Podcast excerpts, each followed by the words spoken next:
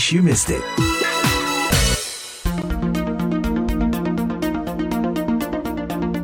Pendengar, pemilu untuk memilih presiden tanggal 14 Februari semakin dekat.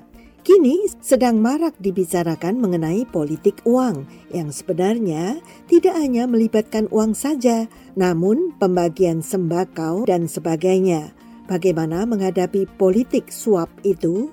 Saya, Puspita Sariwati, berbincang-bincang dengan seorang penggagas Gerakan Antipolitik Uang, Wasingatu Zakiyah. Juga John S. Keban, Wakil Ketua Bidang Organisasi Golkar merangkap Ketua Bapilu, dan Bambang Praswanto MSC, Wakil Ketua PDIP Perjuangan DIY yang kini menjadi kader senior. Bu Zakiyah, saya ingin tahu dari mana semula Ibu punya gagasan membentuk desa anti politik uang. Gagasan awal sebenarnya ini dari kegeraman ya. Setiap hadirnya pemilu selalu datang atau hadir di depan kita itu adalah wacana politik uang. Jadi yang hadir selalu tenda dulu, yang hadir selalu saja kursi, meja, kemudian konblok gitu. Tetapi jarang sekali para calon itu hadir dengan gagasan. Nah, dari situlah akhirnya warga tidak banyak mengetahui visi misi. Warga tidak banyak tahu apa sebenarnya yang diinginkan oleh para calon. Yang ada ya hanya foto-foto, coblos nomor berapa gitu.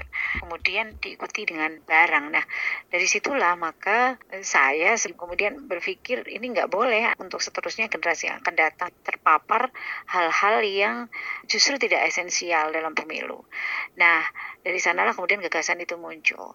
Lalu kita juga melihat di regulasi, ternyata regulasinya sangat-sangat lemah. Ini yang kemudian membangkitkan semangat untuk membangun sebuah gerakan sosial. Ibu sendiri secara pribadi, apakah Ibu bergerak di bidang politik sebelumnya atau punya latar belakang politik, Bu? Saya dulu memang kuliahnya S1 Fakultas Hukum ya, lalu S2-nya baru saya di bidang politik.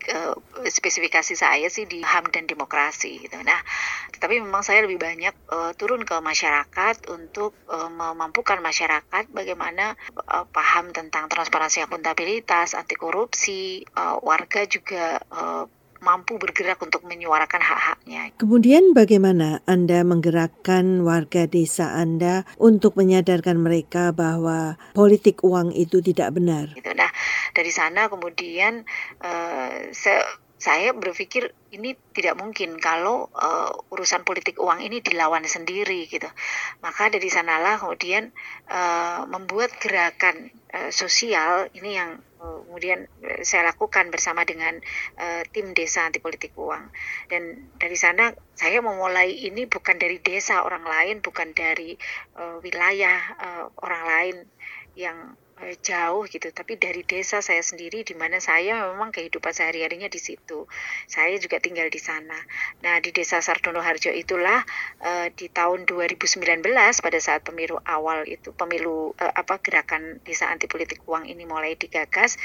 Di situ hadir pertama kali regulasi desa tentang anti politik uang itu di sana. Bentuknya sih bukan peraturan desa ya, tetapi bentuknya adalah peraturan kepala desa. Jadi peraturan yang memang dibuat oleh kepala desa dan kemudian diterapkan pada saat pemilu berlangsung.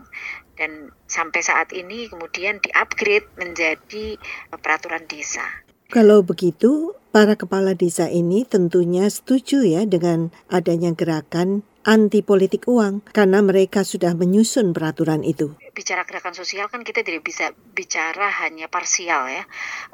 Kepala desa pasti kemudian setuju. Jadi memang karena saya juga sering bergerak di urusan pengorganisasian masyarakat, jadi pada akhirnya desa anti politik uang ini pun saya dorong di 3 ranah dan itu saya rumuskan bersama-sama dengan tim desa anti politik uang.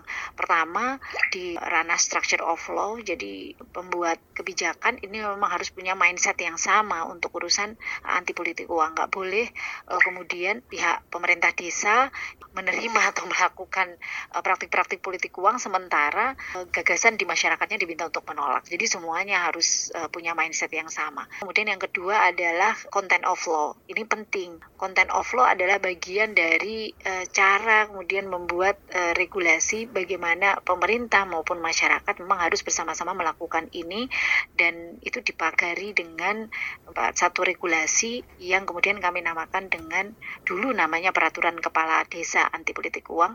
Saat ini kemudian tahun 2023 ini sudah naik pangkat, sudah naik tingkat menjadi Peraturan Desa Antipolitik Uang. Kemudian yang ketiga adalah yang memang sangat-sangat penting dari sebuah gerakan sosial adalah culture of law. Masyarakatnya sendiri kemudian harus bersepakat. Nah, karena dari sisi masyarakat itu biasanya menjadi penerima, maka masyarakat kali ini memang mesti bergerak bersama-sama untuk bersepakat menolak yang namanya politik uang dalam bentuk apapun. Ya, sekarang kita temui dulu ya Bapak John S. Keban, Wakil Ketua Bidang Organisasi dari Golkar. Apakah di Golkar ada semacam politik uang, Pak? Kampanye Partai Golkar itu merujuk kepada prinsip nilai demokrasi Pancasila Indonesia yang berbasiskan komunal, bukan berbasiskan individualistik. Sehingga kita dalam kerja-kerja politik Partai Golkar menghindari cara-cara kotor dengan menghalalkan segala cara untuk memenangkan konsultasi politik dengan money politik.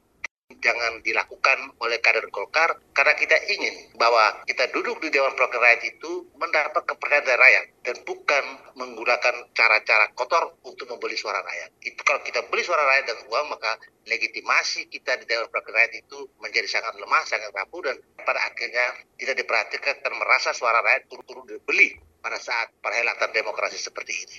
Kalau menurut Bapak Bambang Praswanto, bagaimana nih Pak? Anda sebagai mantan Ketua PDIP Perjuangan DIY yang kini menjadi kader senior DPIP Perjuangan dengan adanya politik uang pada masa kampanye ini. Sikap kami secara resmi dan jelas bahwa PDIP Perjuangan itu sangat anti dengan politik uang. Iya. Dan beberapa waktu yang lalu saya konsultasi dengan Sekjen Pak Hasto Kristianto, dia juga mendukung bahwa politik uang itu sekarang, apalagi sekarang ya, lebih banyak terjadi kemungkinan karena sudah ada gejala-gejala kesana, misalnya adanya kegiatan-kegiatan yang membagi uang, baik itu terang-terangan sebagai uang transport maupun juga uang amplop yang sebagai untuk apalah istilahnya, tapi menurut saya juga politik uang. Bahkan ada hadiah-hadiah yang spektakuler misalnya. Yeah. Selain yang terus terang diberikan pada waktu dia kampanye bagi-bagi. Jadi dan memang itu terjadi, ada yang bagi sembako, BLT, bantuan langsung tunai dan sebagainya, itu sudah mulai dibagi nanti sampai akhir pilpres ya. Yeah. Walaupun istilahnya bantuan, tapi sebenarnya itu kan ada upaya untuk memengaruhi orang. Seperti yang dikatakan Bu Zakiyah tadi ya, sebenarnya bukan hanya uang secara harafiah ya, tapi seperti yang tadi Bapak katakan sembako dan sebagainya, itu termasuk juga politik uang. Bagaimana nih masyarakat memahaminya, Pak? Pemahaman tentang politik uang itu nggak ngerti, dikira politik uang betul-betul memberi uang. Padahal bisa dengan berbagai macam cara tadi, memberi bantuan sembako, menjanjikan memberi kursi, ada yang membeli alat-alat elektronik untuk kegiatan-kegiatan kampung dan sebagainya. Itu ya kalau menurut saya harus politik uang. Pendidikan politiknya ya harus diajari bahwa apapun bentuk itu adalah politik uang. Jadi mereka harus menolak. Karena sejak awal persiapan, bahkan sejak dari kaderisasi, kita sudah sampaikan bahwa PD Perjuangan itu prinsipnya adalah anti politik uang. Kembali ke Bu Zakiyah, apakah menurut Anda ada keengganan dari partai-partai politik itu untuk berkampanye ke desa-desa yang menganut gerakan anti-politik uang? Desa anti-politik uang ini bukan dalam kerangka menolak capres-cawapres atau tim sesnya, bukan.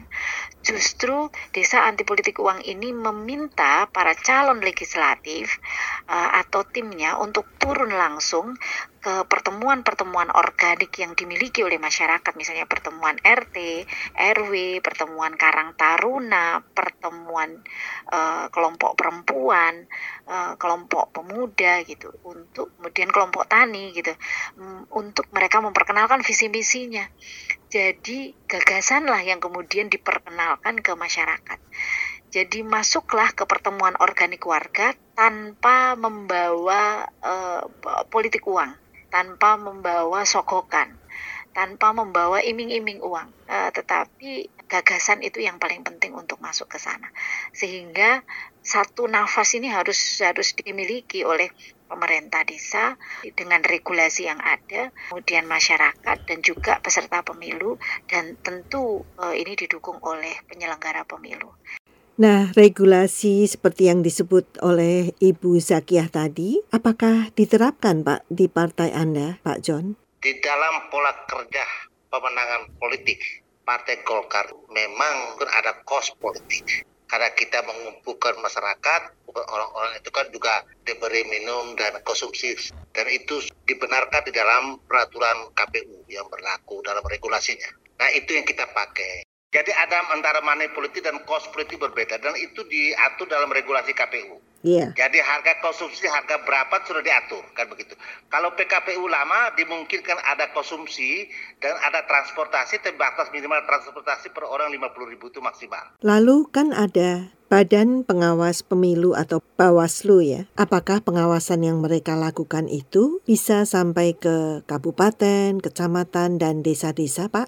Oh, sampai cuma ya itu misalnya di kabupaten kan Bawaslu itu kurang lebih hanya 7 ya. Terus nanti mungkin tinggal kecamatan tinggal 3 atau 4. Nanti tingkat kelurahan mungkin hanya tinggal 2. Oh, jadi sedikit ya. Iya, apalagi yang harus di cover itu kan banyak sekali tadi saya ceritakan yang harus diawasi. Belum spanduk-spanduk. Biasanya Bawaslu ini melaporkannya kemana? Naik ke atas. Jadi kalau Bawaslu tingkat desa, terus naik ke tingkat kecamatan, tingkat kabupaten, terus dia juga bisa melaporkan juga ke tempat lain, misalnya ke KPU dan sebagainya. Memang harus ada peran serta masyarakat yang luar biasa. Nah, ini kan biaya untuk pendidikan politik semacam itu kan tidak tersedia. Kalau di partai kelihatannya hanya untuk kalangan kader sendiri, tapi untuk masyarakat agak berat. Memang pendidikan politik tadi betul, saya menggarisbawahi, tapi memang itu harus dibiayai oleh negara. Terima kasih Bu Wasingatu Zakiyah, Pak Bambang Praswanto, dan juga Bapak John Keban atas bincang-bincangnya mengenai anti politik uang. Puspita Sariwati, VOA, Washington.